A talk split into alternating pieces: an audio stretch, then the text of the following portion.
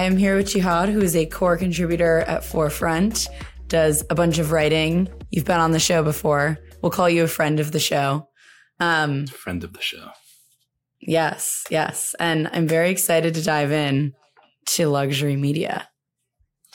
I'm excited. What was last time I was on the show? What were we talking about? Oh, we talked about tokenized communities. communities. Every There's time you're on the show, it's some new, yeah, it's some new buzzword thesis that you've dropped.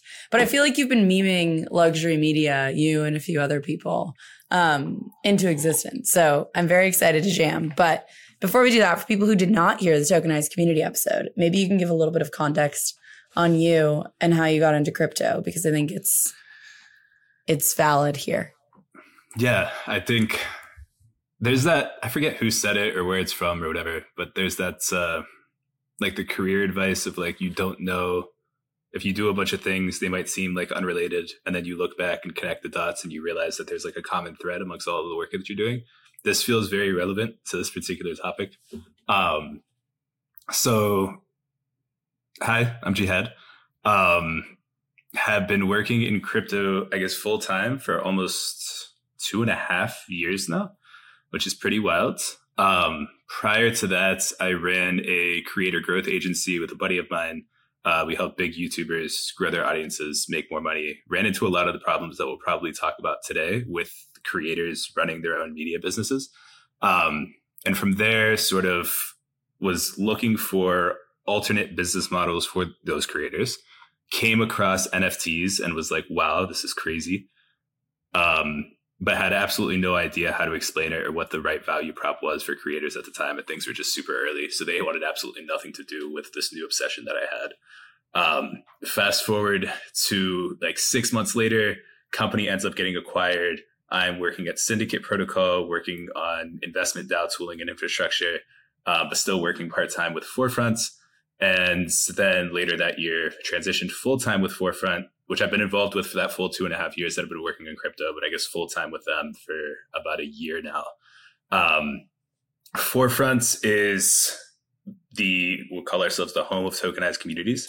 Um, so we're building a community and media arm for folks to to get involved, to learn about tokenized communities for operators and builders who want to collaborate with each other, um, and building tools for like media experiments, particularly around like on-chain curation. So uh, we recently launched this product called Spotlight, which every few weeks we drop a new capsule of like eight to 10, you know, media NFTs, content that's on chain for folks to collect. And we're basically saying like, hey, based off of what our community has been talking about, like here are the things on chain that we think are worth collecting.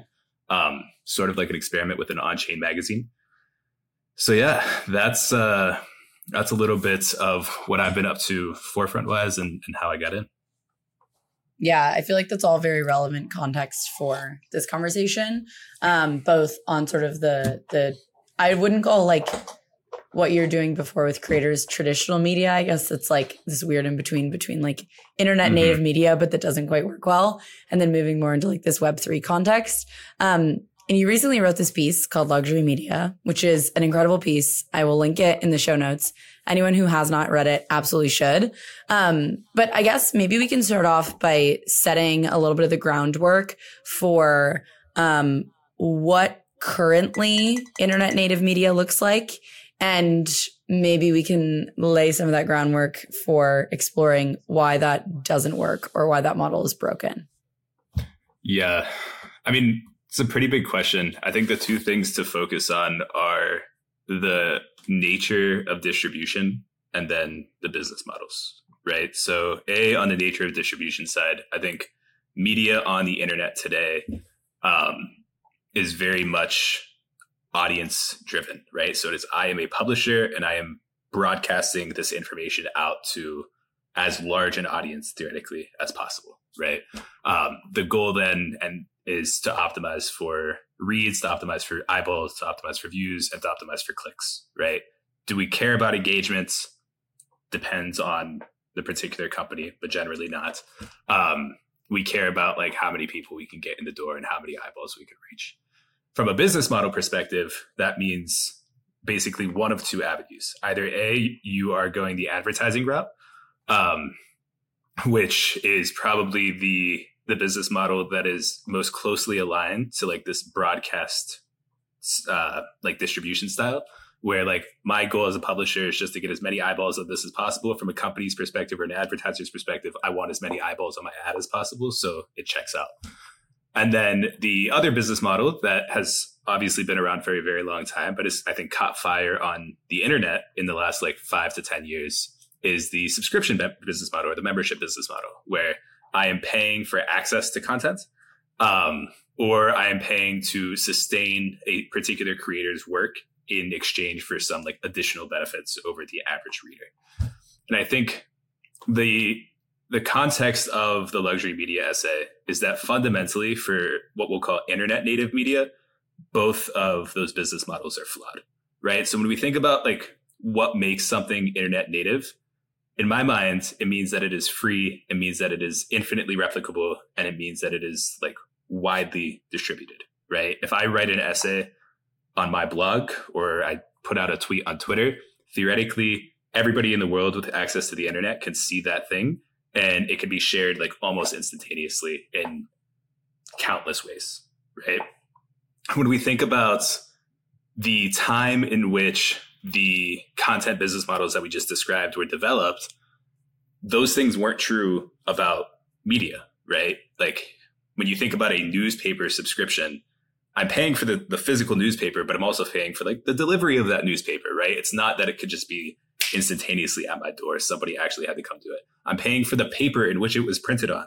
Um, and I'm paying for the full-time journalists who are, you know, going out every day and, and writing pieces that end up in that newspaper. Um, with media today, that's not necessarily the case, right? Like a tweet is not necessarily created by a full-time journalist you or i could tweet just as well and i might get just as much value out of it as i would in a piece of content that was in one of those more traditional mediums so all of that is to say there are very clear problems um, and like misalignment between the nature of media today and the nature of the business models that we continue to use. And the luxury media piece sort of came out of asking a question of what does a business model or an economic framework for internet native media look like? If we're fully embracing the nature of what media looks like on the internet today which we should definitely talk about like what is the way that creators can sustain themselves and that the communities who are contributing to it can also sustain themselves. And i think you get like a very non-traditional but almost obvious answer to that question when you really dig into it because in my mind luxury media is just like it was more as an, of an observational piece than an invention right? Like this is what is happening at the cutting edge of the internet today and the goal is to sort of popularize that model and, and get more creators eyes open to the fact that they could be thinking this way yeah and i want to talk about like you kind of touched on some of the pieces around what it means to have like internet native media and what that looks like in, in practice. But even before that, a distinction that you make in the piece that I think is important in the context of this conversation is the difference between media and content. Um, mm-hmm. So maybe you can talk a little bit about that as well. Yeah. So the the way that I like outlined it in the piece is like when we're referring to media, we're talking about the vehicle through which information is delivered, right? So a TV, like TVs are media, TikTok, or, or maybe more specifically, like an algorithmic video feed is media. Um, books are media, right? But when we talk about content, we're referring to the information that is being delivered, not the medium through which it is being delivered, right? So it's content is the stuff packaged within the media, the news story in the TV, the the corn kid is the content of TikTok, the um, you know, the words inside of the book or the story that is being told is the content of the book. And I think the reason that distinction was important is when you're talking about internet native media, there was this really interesting piece that I had read as I was like thinking through this essay um, from the folks over at New Models. And they basically outlined this idea of what they call platform physics.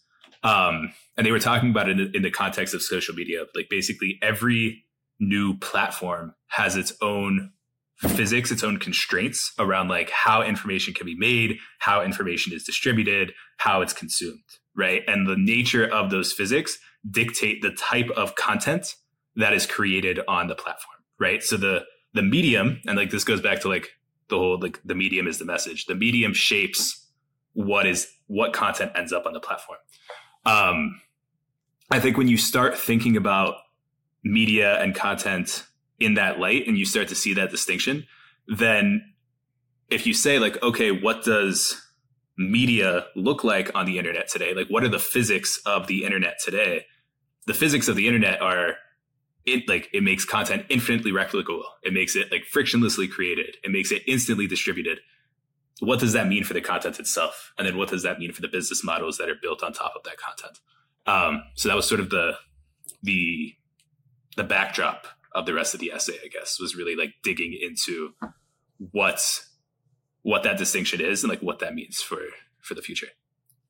Yeah, I think also like an additional piece here that you like lightly mentioned in the piece, but that I think is important and interesting is that not only is media online optimally free, widely distributed, and able to be replicated, but you start maybe because of those physics and also because of like all the AI stuff that's been going on, you really start to see in a, a world where media or I suppose content is like so abundant that you start to ask the question of like, what is even valuable?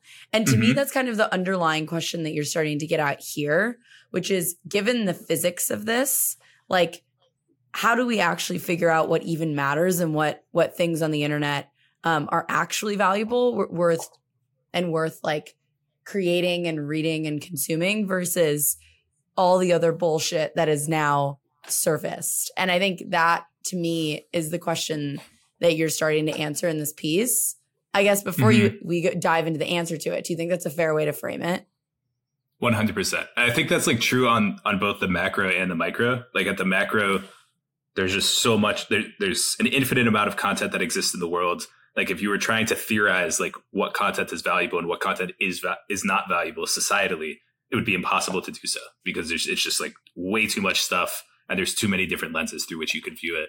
And then at the micro level, like the the stated advice of like being a content creator on the internet today is like you should pump out as much content as possible. Um, so that something hits, right? And like no matter how much I love your podcast, if you were putting out a podcast a day, like I just would not be able to consume all of that content. Um, so in my like at the micro level, then like the value of your podcast in my eyes decreases at like the marginal episode level because there's just too much stuff. Right. So I think it's it's true both ways. And as a result, like you need a business model that is grappling with the limited attention at both a societal level and an individual level of uh, the people consuming it. Totally. Okay, so all of that context, what makes media valuable in an internet native context moving forward. Like if the subscription model is broken, if the ad model is broken, if this abundance of media is kind of fucking everyone over and no one really knows where to direct their attention, um, or creators don't have good models because of a bunch of other reasons. Um, where how do we value media and what what does matter? For sure. So going back to what we just like what we were just talking about around there's tons of content out there there's no real way to vet what is valuable and what is not valuable at like an absolute or objective level, right? Um, and even if there was, it would just be insanely difficult for me to try to filter all of that content using that particular filter. Um, I need help, right? And that help comes from like some means or lens or method of contextualizing the content that I could use for whatever it is that I care about, right? And I think the way that that is happening, like I was thinking about this and I'm like, oh, this sounds like very amorphous. Like, what does that actually mean? But like when I think about the way that I have been consuming content on the internet for the last like couple of years now, um, it's been very community driven, right? Like if I see an essay published in the New York Times, I'm likely not going to read it by default. But if that same exact essay is shared in a community that I care about and that I have trust attributed to, I'm going to read it immediately. Right. And that's like a very obvious thing when said. Um, and I think a lot of people resonate with that experience. But around the same time that I was writing this essay, like two other, I was either reading or two other essays were published. Um, the first was Rafa's Community Unchained essay. And in that one, he basically talks about community itself being a new form of media. Um, and the reason for that being like the lines are blurring between like what the message is and like who the messengers are. Um, like the the digital content that we're pulling in is actually not just the content, but the relationships, the inventories, the mind space. Um, and that was like a really important idea for me to like start thinking through. The other one is is we talked about before, but Toby's uh, life after lifestyle essay, where he basically makes the argument that like culture is the product, and he really really emphasizes in that essay and his positive sum goods essay that other internet published a few months prior, um, where they basically make the argument that like when you're talking about public goods, like you have to define the public, and then you have to actually do something that is good. Um, and again, resonates here like when you have all of this content at your disposal, the things that matter are like, okay, what is the point of view that I care about? And then how can this stuff, whether it is an essay, a podcast, uh, a product, whatever it might be, be used in service of supporting, proliferating, and manifesting that point of view? Um, and in that way, media takes on a very active form. Like if you're going to understand all of this stuff and consume all of this stuff that is on the internet, you need a filter that is going to say like, okay, we are going to take in inputs and like push out outputs. And that filter has to mean something to you in order for you to want to use it. And so the conclusion of the piece is that filter is community, right? Like community is in the, the word of the, the words of the new models team, um, like this holographic lens through which you view content on the internet and build context around content on the internet. Um, and in a lot of ways, regardless of what type of community that you're in or how you define community, the fundamental means of of like community development and activity is context around media or like creating context around media, right? It is discussion of media, it is sharing media, it is distributing media, right? Um, so yeah, that's that's sort of how you land on this conclusion that community is internet native media, and thus we need to build a business model that accounts for that, and not a business model that treats content as like the core product. Yeah, and I, I guess like a call out here that I think is interesting to make as well is like this isn't a particularly new concept in the human story. I think the internet has not done a great job capturing the way that humans actually engage with one another around media. And like, I'll use an example, which is kind of a ridiculous one, but it's like Bible studies are communities around a piece of media who mm-hmm. are dissecting, exploring, and creating like net new conclusions around and, and taking um, a very specific approach to a piece of media. Like there is there is this I think um, weird dynamic because of the physics of the internet that we haven't really been able to create like a a Bible study esque, um, you know, actually effective in terms of business model.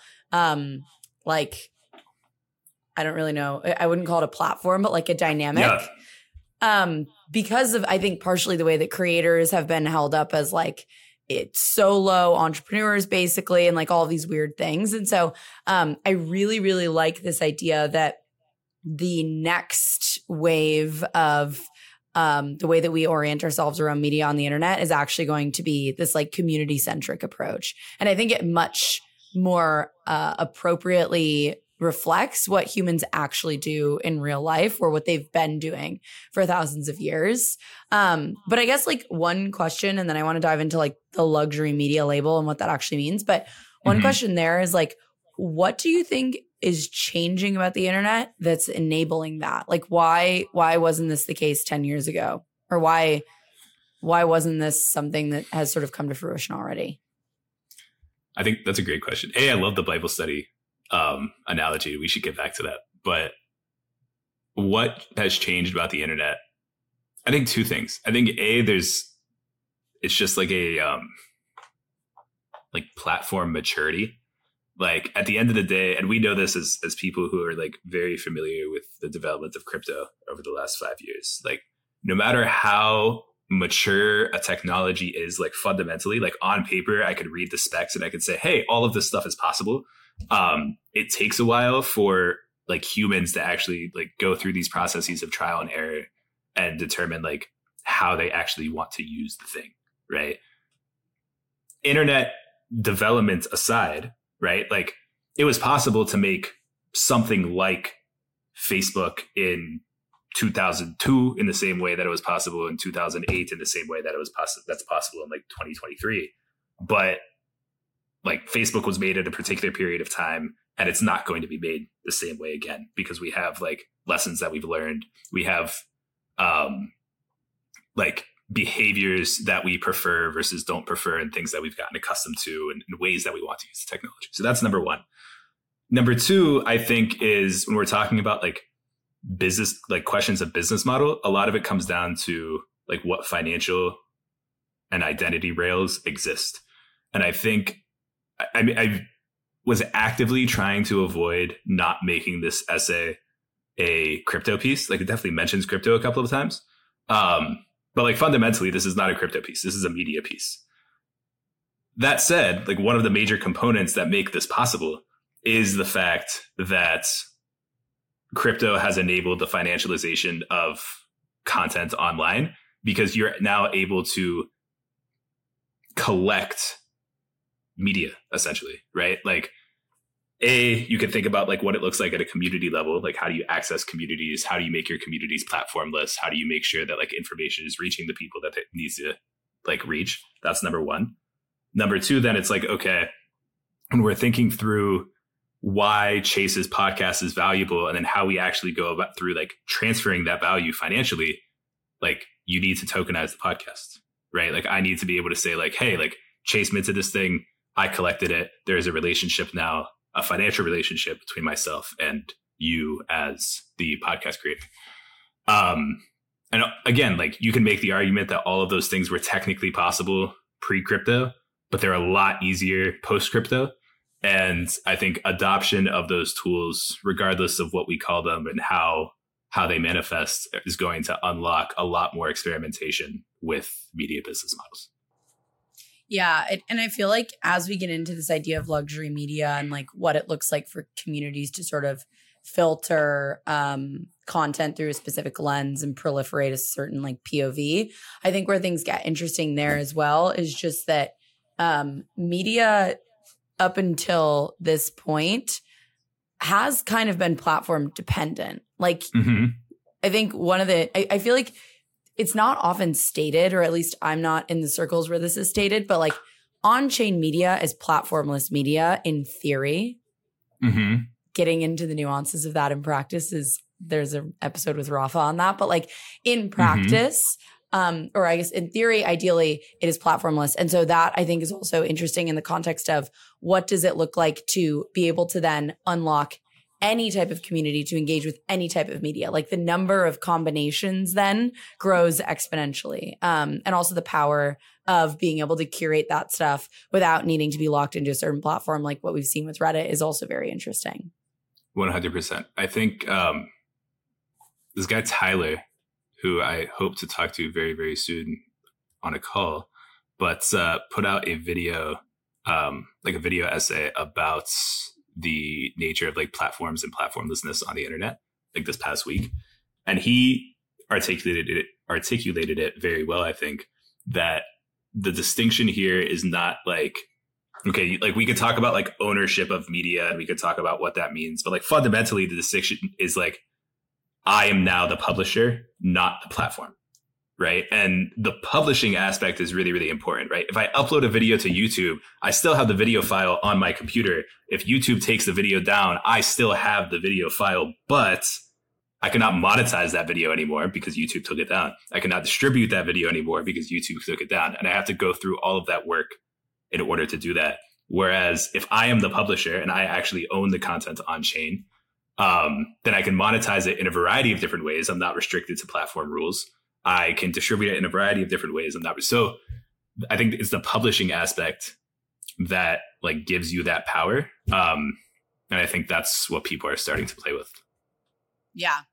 Okay, so it feels like we have the problem space, which is that there's an abundance of media. Doesn't the current monetization mechanisms don't really work with like the physics of the internet and the physics of platforms introducing this idea of actually being able to explore new types of media, which are much more community centric, potentially enabled by things like on chain media, where you actually don't necessarily have to abide by the physics of one specific platform, which kind of creates like a new open space for how you might want to monetize media and what that might look like. And also creates this like potentially better reflection of how humans actually engage with one another and with media, which is like potentially the Bible study model.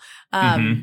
And then now you get into this idea of like luxury media and what that actually looks like, which I feel like is kind of the combination of current models are fucked we have new potential models. Um, so can you talk about where luxury media came from and given sort of that problem space and current set of opportunities? Yeah. So it's interesting. I'll just tell this story because I think it's funny. Um, so I was listening to an acquired podcast on LVMH, like the fashion house. And I remember texting Steph from Vessel and Broadcast. And I was like, she was the one who told me to listen to the episode.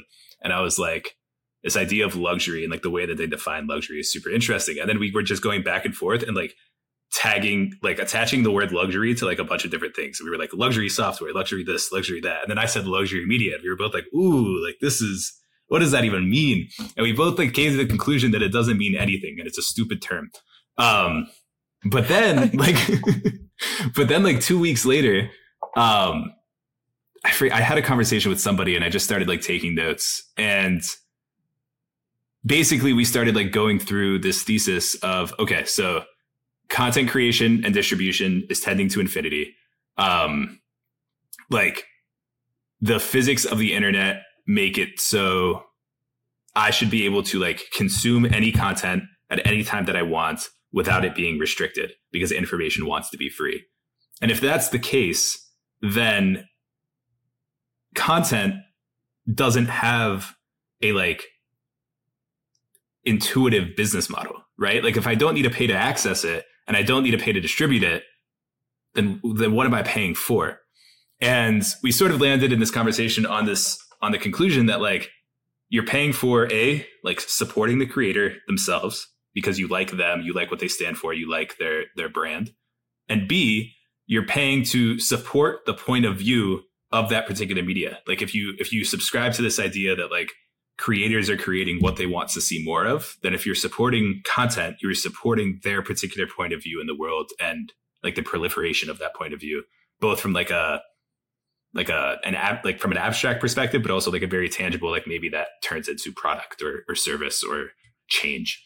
Um and when you like look at it that way, essentially that is the same business model or the same like economic thinking as like the luxury good business, right? Like when you're buying a luxury good, what are you paying for? I'm not paying a grand for a coach bag because it t- costs them $950 to make that coach bag. I'm paying a grand for the coach bag because of the coach brand. Um, and what that signals and what that stands for and what I want to be associated with. And prior to like on chain media, the what that signals, what that stands for, what I want to be associated with weren't really possible digitally um, in the context of content.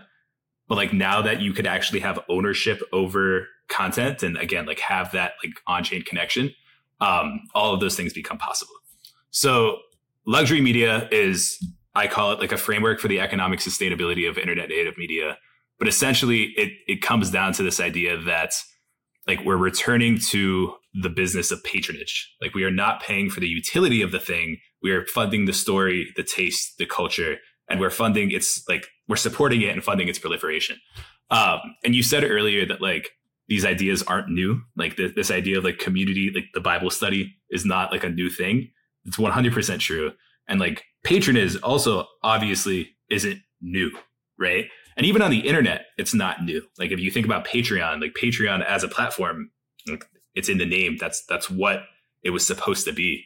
Um, but when you start adding on these layers of like, okay, the platformlessness, the infinite distribution, you don't want things to be gated, you don't want things to be locked. Like you want to give creators and people complete freedom.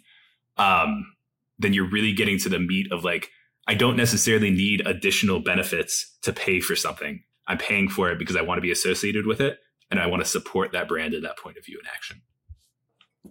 Yeah, I think there's something really interesting about this idea of like what it means to be able to collect and own and be a patron of um, a creator or of a, a like some sort of creative output.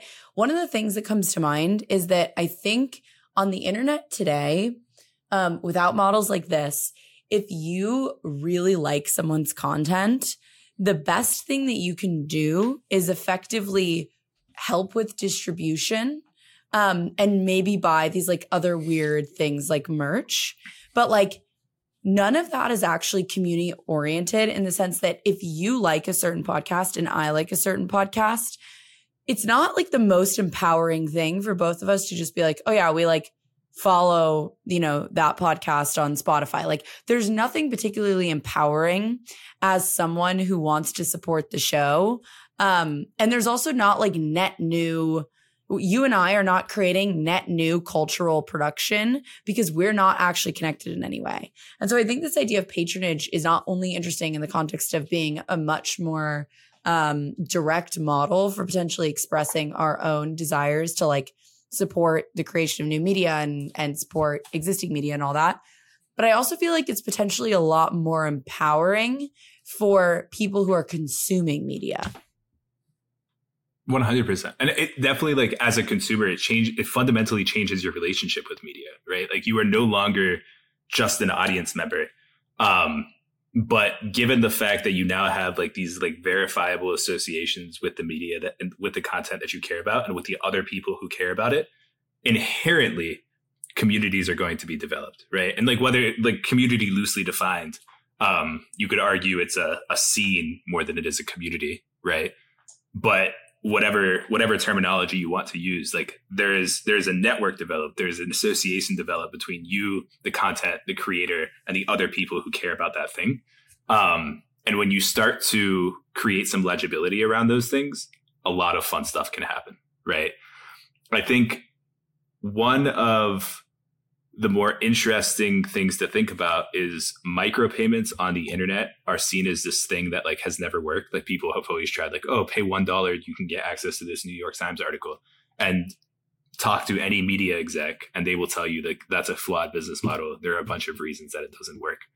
Um, and maybe this is naive, but I would argue that like there are two fundamental changes that make this like if you look at patronage as essentially like an exercise in micropayments um, like there are two reasons i think this like it actually works today. The first being that you you actually have like a verifiable relationship with the person that you're supporting and other people can see that you supported it. So patronage becomes a social game which i think is a massive incentive for people to actually like change that behavior.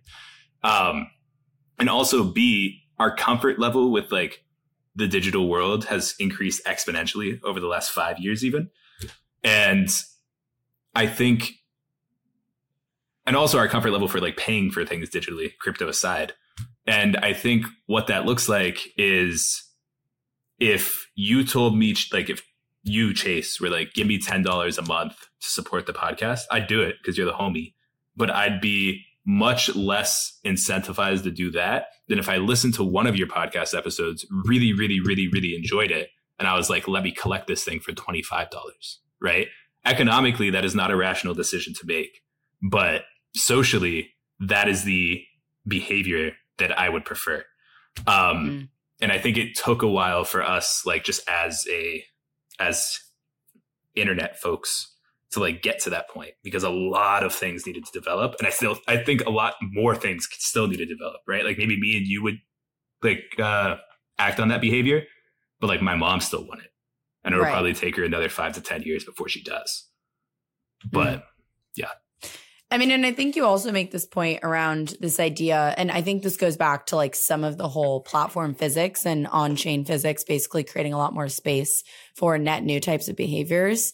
Um, you also make the, the case in this piece, and I want to get into like the term luxury, but before we do that, like I think there there is definitely a case to be made that when you unlock that type of behavior in a space that is platformless, you also allow us to become curators and like mm-hmm. co-creators mm-hmm. of things. And so I think the other interesting thing here along the lines of like looking at what on-chain media can actually do is just unlocking and kind of freeing people from the existing roles of creator or consumer and into to a different more ambiguous but also much more um open design space 100% and i think like the ambiguity is definitely a good thing.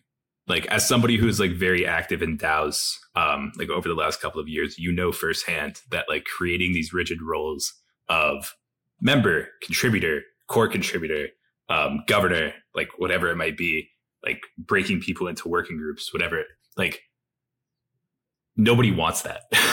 For, like nobody actually has fun in those environments. And it's because you are like you're not only giving people real responsibility, but then you're also giving people this like additional perceived responsibility that scares them away and then they don't want to be active, right? Um, I think in the context of these like you know luxury media brands or communities, um, of which like I think folklore from Rafa is like a really really good like quintessential example of like what this could look like. Uh, you have members who are like paying to be a part of the community, but and then it's just like this uh, like these cultural norms that are created that members can curate members can write members can be commissioned members can like there are a bunch of things that members can do but you don't have to do it. So if you want to like really blur your role as a member of the community you totally can. There are avenues to do that. There are games that you could play. If you don't want to you could still be a traditional audience member um, and reap that benefit from the community as well. So i think it's really about like opening up the doors, like what all these technologies do and what these frameworks do is open up the doors for people who were previously just audience members to become more than audience members. But you're not putting this responsibility on people to say, like, hey, in order to step into this new world, you have to do X, Y, and Z now. Um, and I think that's like much more palatable to the average consumer and a much more direct way of actually like onboarding folks I hate that word, but into this world. Um, so yeah, I think that's like a really big point of emphasis for me. Yeah, and I think the other interesting thing there is like, you know, zero structure is also not good. You, ideally, you want, to your point, um, the ability to like create constraints around what people can do, but create enough mm-hmm. flexibility that people can step in with their own um, level of of engagement at any time. And I think what gets interesting there, and I think this kind of dovetails into like what you actually mean by luxury. Um, but but I think what that really means when you're putting these constraints in is you're you're creating physics for your community that are not reliant on the platform. So really, you're mm-hmm. shifting like where the physics are. Um, so you could say in in this specific Bible study group, this is how we engage with media. This right. is how we co-create media. Um, here is like your menu of options, and by defining that at the community level rather than on the platform level, where like you're not doing Bible study on Reddit because Reddit has all of these weird specific things that you have to abide by. And so um, you're kind of introducing physics at a different layer to me, this gets into what you, I think, mean by luxury in this piece and what you mean when you say luxury media, which feels more like it's actually defining, defining these like exclusive, um, highly curated sort of like niche communities than it is this like, you know, Louis Vuitton style. Um, culturally, everyone is going to be excluded except for these people. And so that will be how we define quote unquote luxury. Um, yeah. So I'm curious how that feels. 100%. I love what you just said about like you're just changing where the physics are located. Um like yeah, that's that's facts. Like imagine I want to create a community and I'm like, "Oh, we're going to create a community on Twitter."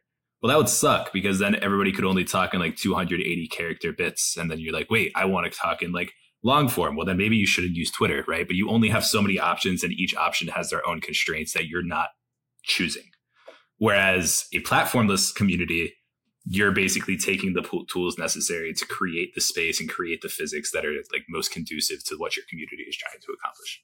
So I love that. From a like as far as like why the term luxury, two things.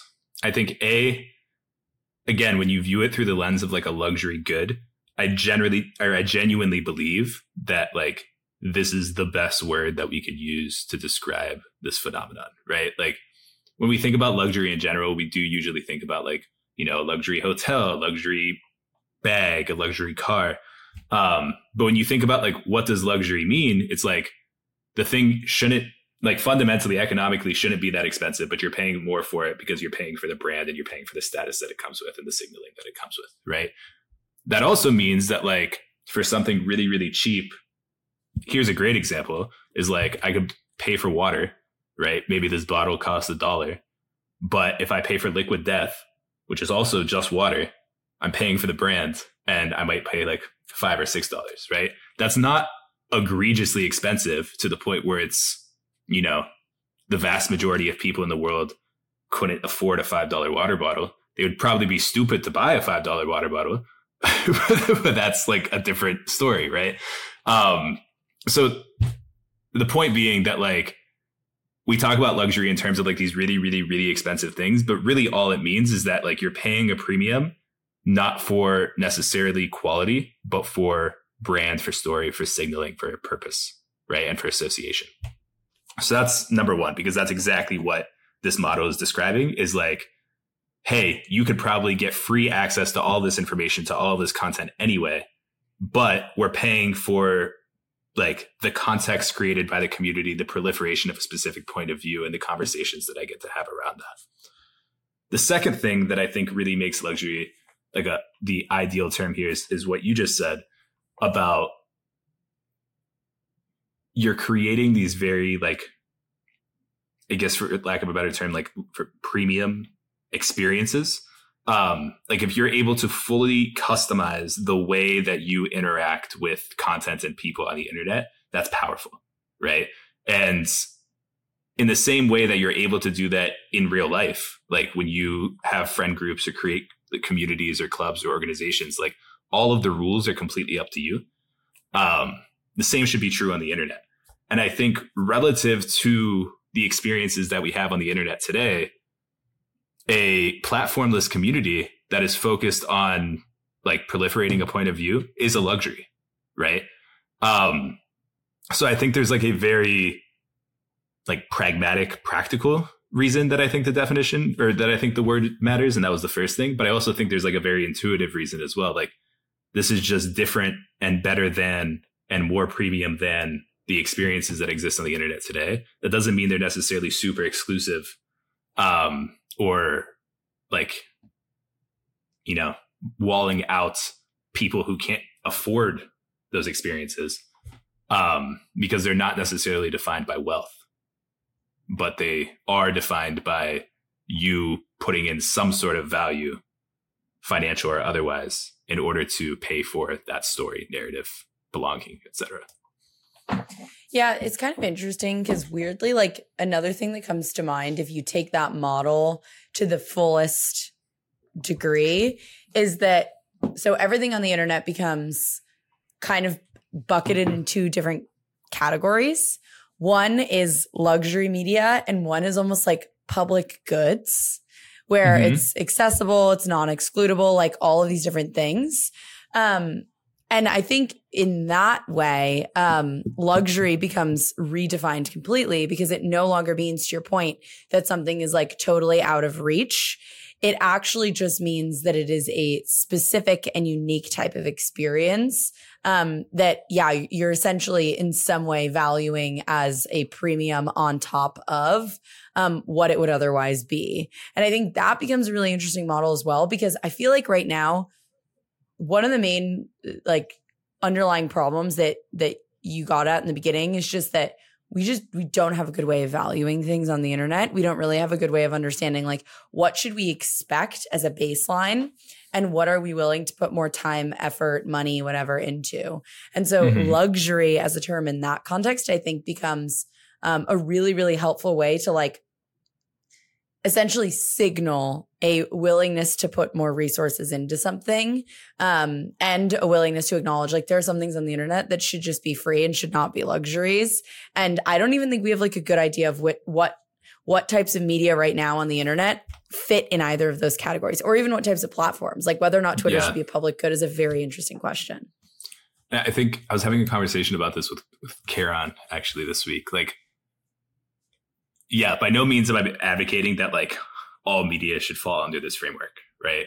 Um, but you you brought up two good points. A, I think traditional journalism, like as we as we usually think about it, would be a horrible fit for this particular framework because if you're like if you're making the argument that like journalism should be as objective and unbiased as possible, well this is this is arguing the opposite. This is saying that like your your content in your community should be as subjective and biased as possible toward a particular point of view right? And that is what's going to get people to to pay and to support. So yeah like traditional journalism then needs to think about like a different business model. And probably like if we're if we're making the argument that um like all information on the internet is is free openly distributed that like advertising and subscriptions only work in like a particular subset of cases, well, then journalism should probably be a public good, like investigative journalism, right? So that's that's number one. Number two, um, I forget what number two was, so we'll stick with number one. yeah, I mean, I think that I think that's a really good point, and it also makes me wonder if like some of the uh, existing business models on the internet are actually really good business models for public goods, but not other things. Like, I do think that there's a world in which you treat Twitter like a public good and it's an ads business. And, you know, obviously that's like totally redefining what public goods are in terms of like an economic concept. But we've just completely stolen that term in Web3 and used it in about a million different wrong ways. So I feel like we can continue running with it. Yeah. No, I mean, like, oh man, this yeah, we probably shouldn't get into that because we could talk about that all day. But like, even if even if you use the traditional like definition of public good, um, which means like it doesn't have a business model. It's being it's being philanthropically supported or publicly supported in some way. Um, yeah, like something like Twitter probably should be a public good in the same way that like Farcaster, for example, um, where these other like Web3 social tools are like open protocols that technically are public goods, and then the businesses are built on top of the protocols um, rather than the being like the protocol itself.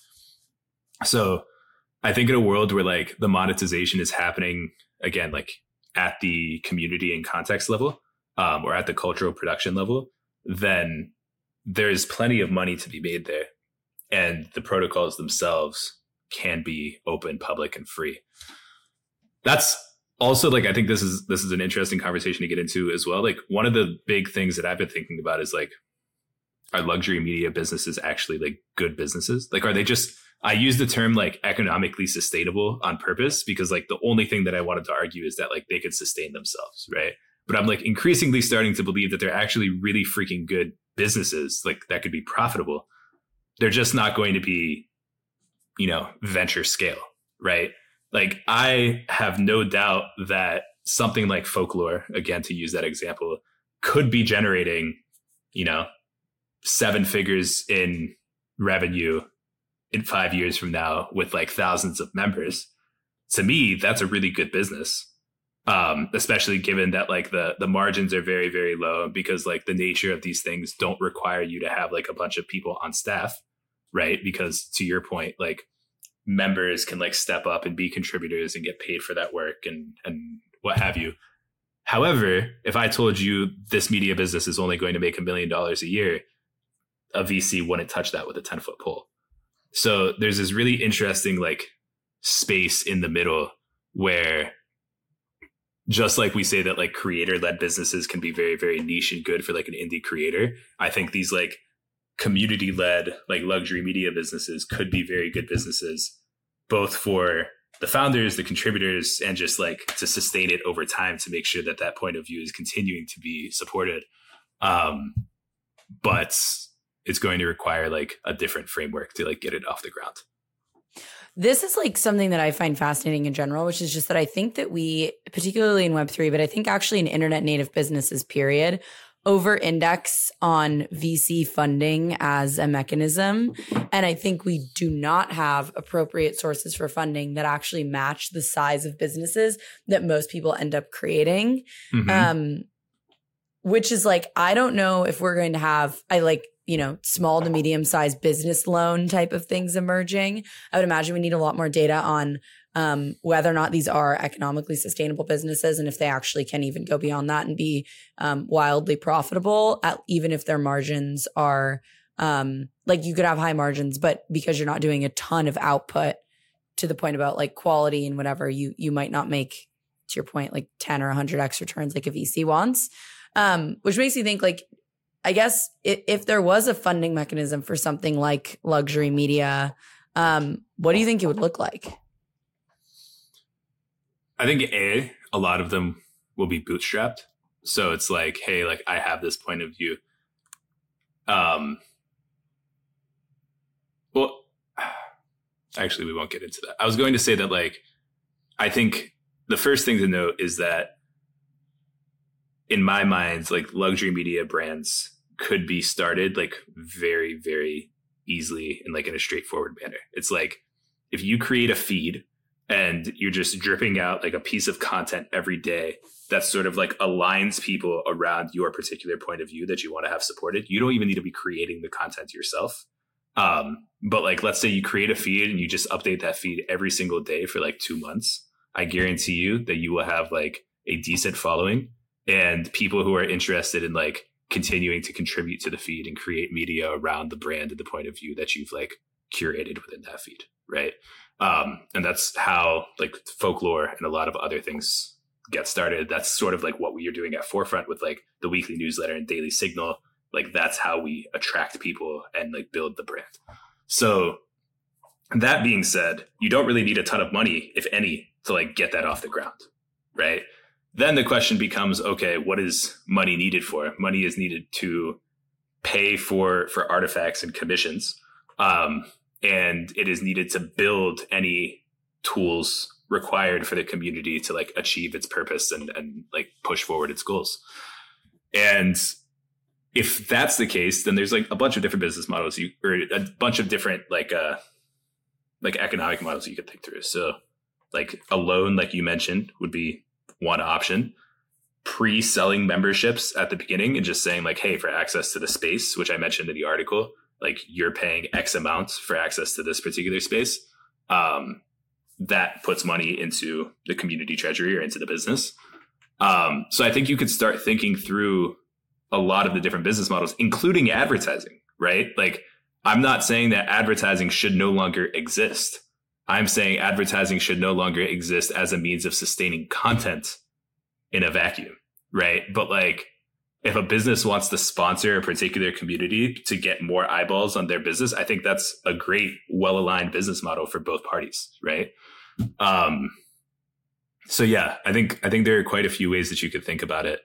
I also think we'll see um, organizations like as this popular as this step up and say like, hey, I'll give your community twenty five thousand dollars or fifty thousand dollars to like get this thing off the ground, um, and then I'll take a, a cut of revenue in perpetuity, right? Again, that's in my mind like much less uh, aggressive and like more aligned than VC funding because you're not forcing the community to like reach a particular outcome. You're just asking them to be economically sustainable, which I think any community would want to be anyway. I mean, it's a big ask in crypto. So. but hopefully we'll get there. I don't know. Well, I I certainly hope that that is true. Um, okay, final question. If you had it your way and, you know, things play out as you expect them to, what does a world with an abundance of luxury media look like? Oh man, this is a good question. I think if if this thesis plays out the way that I expect it to, you as a I'll, t- I'll approach it from like the the reader and the creator perspective, or the consumer and the creator perspective. I think you won't see. I think you will see an abundance of like personal blogs, right? And I think the the reason that I start there is because each of these like luxury media publications or luxury media brands are going to demand like more content that aligns with the particular point of view of the community and like contextualizes the community. Um, and that's like a much lower lift because it is a very direct ask for a member of the community to write something for their community rather than saying like, Hey, just start a blog. Right. So I think there's going to be a lot more production, which is counterintuitive because the whole thesis is around like, hey, there's already infinite content. Like we need to do something about it. I think there's going to be a lot more production that is not meant for like wide distribution, but is meant for like contextualization and enjoyment from like the particular community that you're involved in. And I think that's really exciting because then the line between creator and consumer is completely blurred. Like everybody is creating something. And it's a matter of like, you have basically creator members and creator stewards, right? People who are just like supporting the uh, community and the point of view, and people who are like actively pushing it forward and trying to steer the ship. Um, and then I think the second thing is you're going to see like the fall of the town square. Like, I think we already see this with threads launching like this week. Like, Twitter isn't going to matter as much as a distribution method because when you reach the point where like, okay, I have 5,000 or 10,000 members in my community and it is self-sustaining and we are reaching the people that we want to reach and we have we own our own distribution and we own our own content and our own publishing the social media platforms like as they currently exist today matter a lot less. So this whole thesis of like cozy web that we've been talking about for a very long time, I think actually like manifests itself because the the economics are now there for us to like retreat into our cozy web. Whereas before we all had to come out of the cave if we wanted to sustain ourselves. Interesting. Do you do you think as just a quick follow up on that, like how do you think people are going to find these communities? Do you think like there will be an element where I I, I kind of think that with scenes, especially somewhere like New York, um, part of the reason that they can be so rich is because it is not easy to discover them, mm-hmm. and there's like a certain amount of friction. That does make me wonder as we like retreat into our caves if we're going to see something similar with luxury media and these like more intimate cozy web type of communities. I mean, that kind I, of already exists to some degree, but yeah, and I would say that's 100% true. I'm curious. I'll flip the question back to you. Like, as somebody who who read the essay, we had this conversation. Like, obviously, we've had conversations privately about this as well. Like, how do you see this fitting within your own practice as a creator? Um, and like, what parts of this resonate versus don't? Mm. I think that the notion of like luxury media is very appealing from the perspective of almost like relief of not having to grow at a rate that seems unsustainable or not even having to like strive towards that. Like I think it's a really interesting mental model for a different type of um way of orienting yourself around media. I think that's really appealing. Um, I think that the challenge comes in when you think about the overhead of aligning different stakeholders in the creation and consumption of media. And I say that in the context of like, if I wanted to create a community of people around the podcast who actually could like curate and co-create elements of or even things that are like thematically similar to the podcast i need to be pretty strong about my pov and that's like a significant amount of overhead and kind of a lack of flexibility which is not a bad thing and i think can become something really incredible if you invest the time and energy into it. Um, I think moving from being someone who's like more independent and creating towards a luxury media business seems daunting for those reasons. But I think it's just as daunting yeah. to push forward on a lux on a media company or on a um, any sort of like consistent creation of media by yourself. So it's like it's just about when you invest time and energy into something. Yeah. I think it's interesting that you worded it that way because that's exactly how I'm thinking about it as well. Like the, the this thesis does not depend on like decentralized content creation, right? Like Chase starting a luxury media business does not inherently mean that like other people are going to be contributing to the podcast. In fact, it would be a net negative if other people were contributing to the podcast because like you said like that point of view probably gets watered down. What happens instead, likely if the if this like thesis were to play out is like Chase has her podcast. The podcast apps as like acts as like the drip or the feed that is attracting people around your particular point of view. And then there is a level of like creation within the scene that is being created um, in line with like that overarching point of view of which the podcast is one part right? So it's in a lot of ways i think you could describe what we're talking about as like like a business model for scenes. Like how do scenes economically sustain themselves? Um and i think that's that's a really interesting thought experiment yeah and i don't think it's dissimilar to a lot of what Metalabel has put out around collectives of like a luxury mm-hmm. media uh, business is potentially a metalabel or a collective of people coming together. I think luxury media feels like more of the Schelling point. Um, it's like the why people come versus necessarily like the how people do it, which is where I see luxury media and something like a metalabel as being complementary.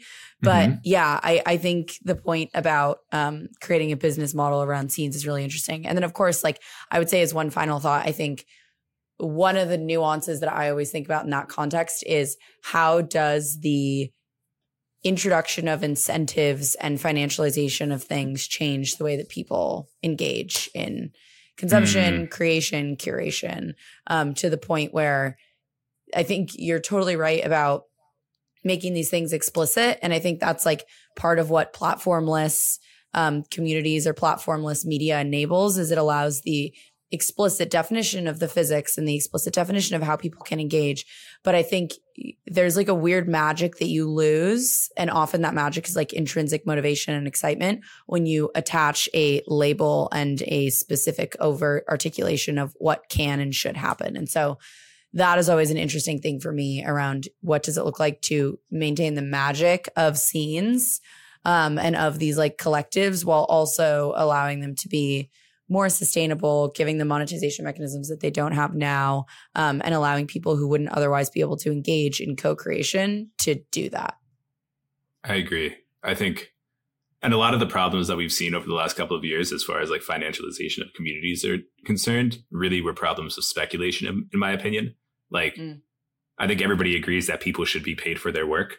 I think the question becomes like the is the goal just for number to go up or is the goal for people to like be fairly compensated um and i think you can create a very safe and creative environment that doesn't like kill the vibes by compensating people but it's hard to do that when like people are focused on speculation and like constant upward trajectory um that's not to say that everything you said isn't true regardless of the environment and regardless of whether it's, it's speculative or not but i think it's it's a it's a distinction to think about yeah, I think that's definitely true. Um, well, this was so lovely. Jihad, where can people read your writing, learn more about all the things that you're doing at Forefront and beyond? Yes, um, probably Twitter. Hit me up, J A Esmail, J A E S M as in mom, A I L. And besides that, you're not shilling your threads. I'm not shilling my thread. I hate threads so far. I'm like, I've I've only seen mid content on threads. Um, Agree. But you know, we'll see. I'll show my Farcaster at at Jihad sure. on Farcaster. Hit me up. Nice, nice, beautiful. Well, thank you so much for coming on the show. Appreciate you, Chase.